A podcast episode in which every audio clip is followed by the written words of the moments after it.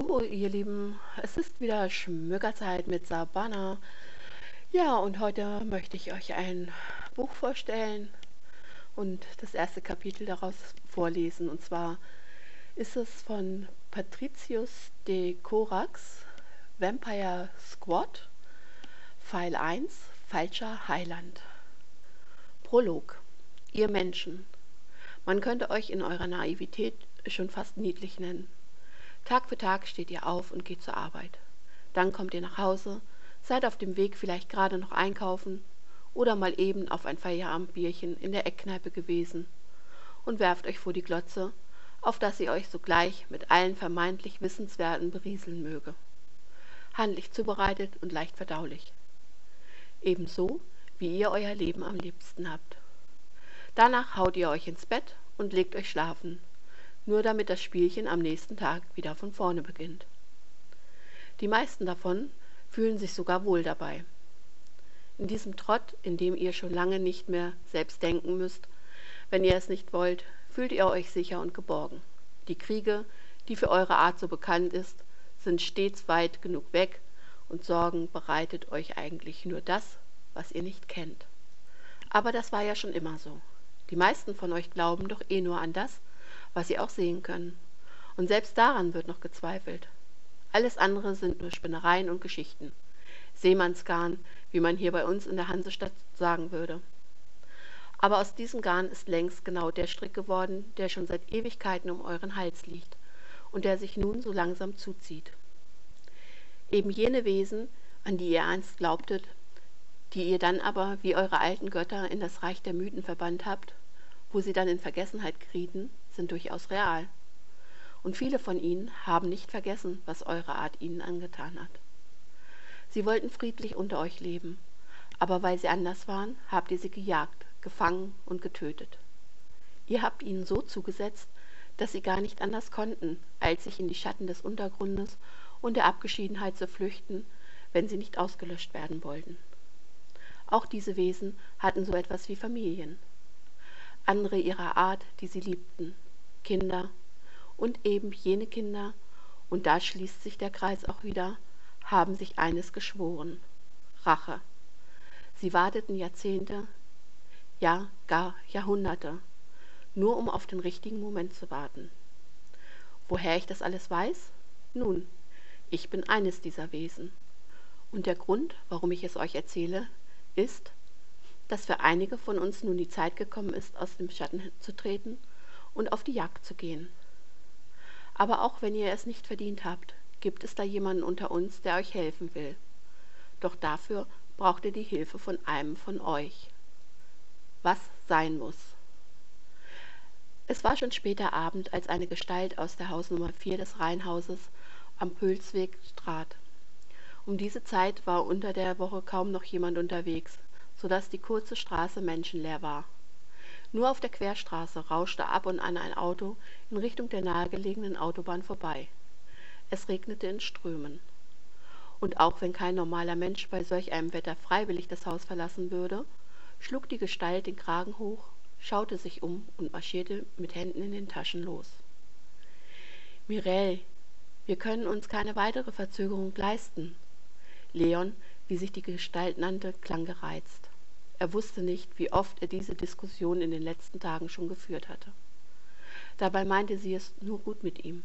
Das tat sie immer.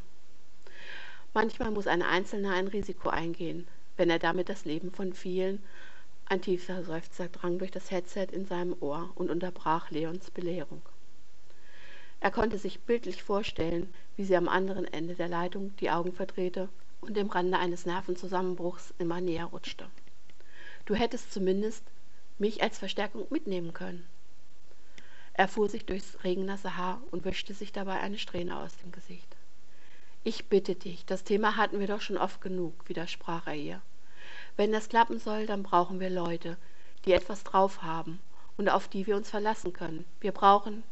Ja, ich weiß, unterbrach sie ihn erneut. Wir brauchen ein Team.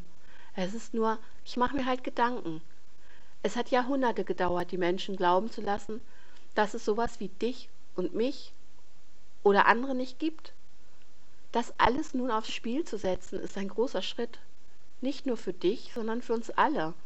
Und du weißt, dass deine Idee nicht nur für gute Laune sorgt. Das wusste Leon selbst. Ja, sein Plan war riskant und unter den nichtmenschlichen Bewohnern Hamburgs alles andere als populär.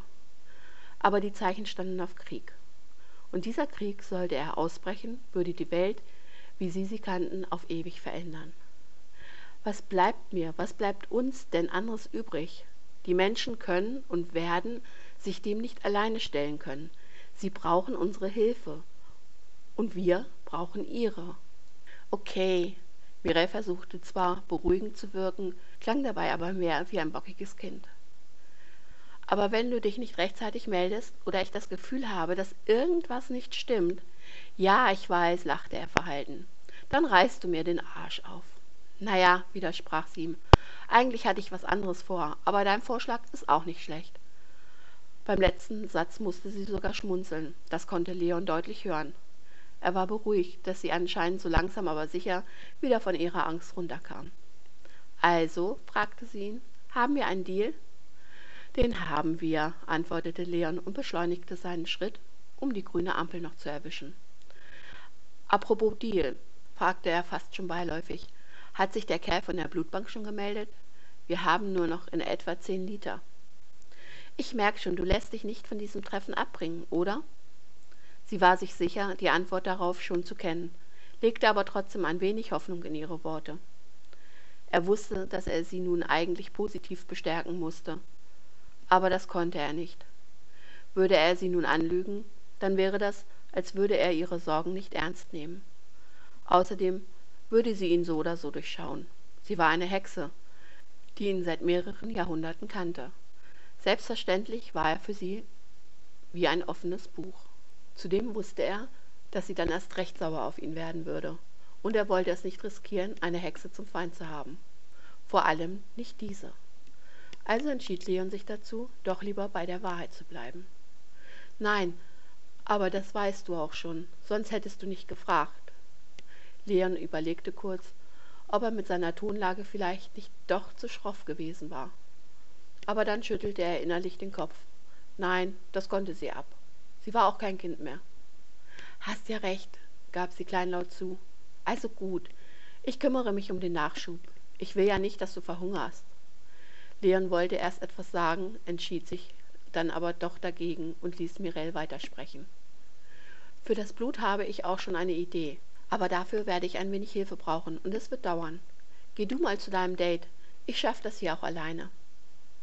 Wenn du mir ein schlechtes Gewissen machen willst, dann vergiss es, solche Spielchen ziehen bei mir nicht, log er sie an. Natürlich zogen sie bei ihm, und das wusste sie auch ganz genau.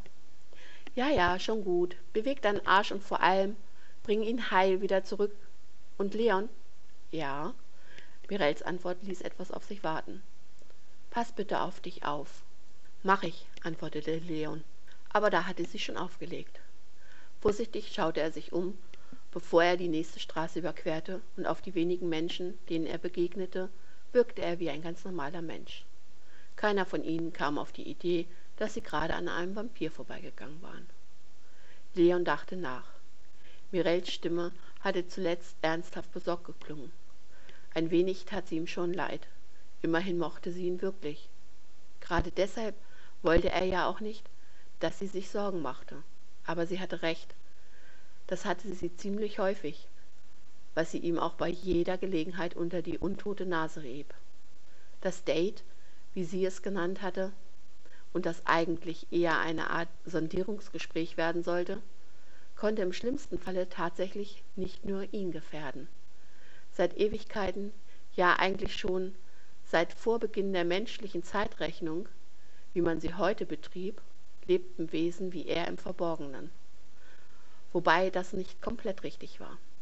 Viele von ihnen lebten zwar unerkannt, aber dennoch mitten unter den Menschen, aber sie offenbarten sich ihnen nicht.